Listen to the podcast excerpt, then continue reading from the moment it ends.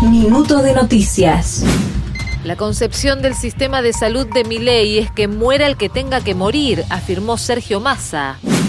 Rechazo a la visita del canciller británico a Malvinas. Es una provocación innecesaria, dijo el secretario del área Guillermo Carmona.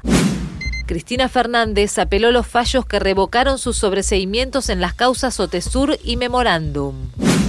Repudio a mi ley por negar a los 30.000 desaparecidos. Mancha la historia de nuestro país, expresó Estela de Carlotto. Se acordó una mejora salarial de 34% para personal de casas particulares.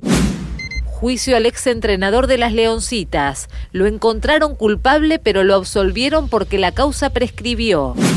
Distinguieron con el Premio Nobel de Medicina a los descubridores del ARN mensajero que posibilitó la vacuna contra el COVID-19. Más información en telam.com.ar y en nuestras redes.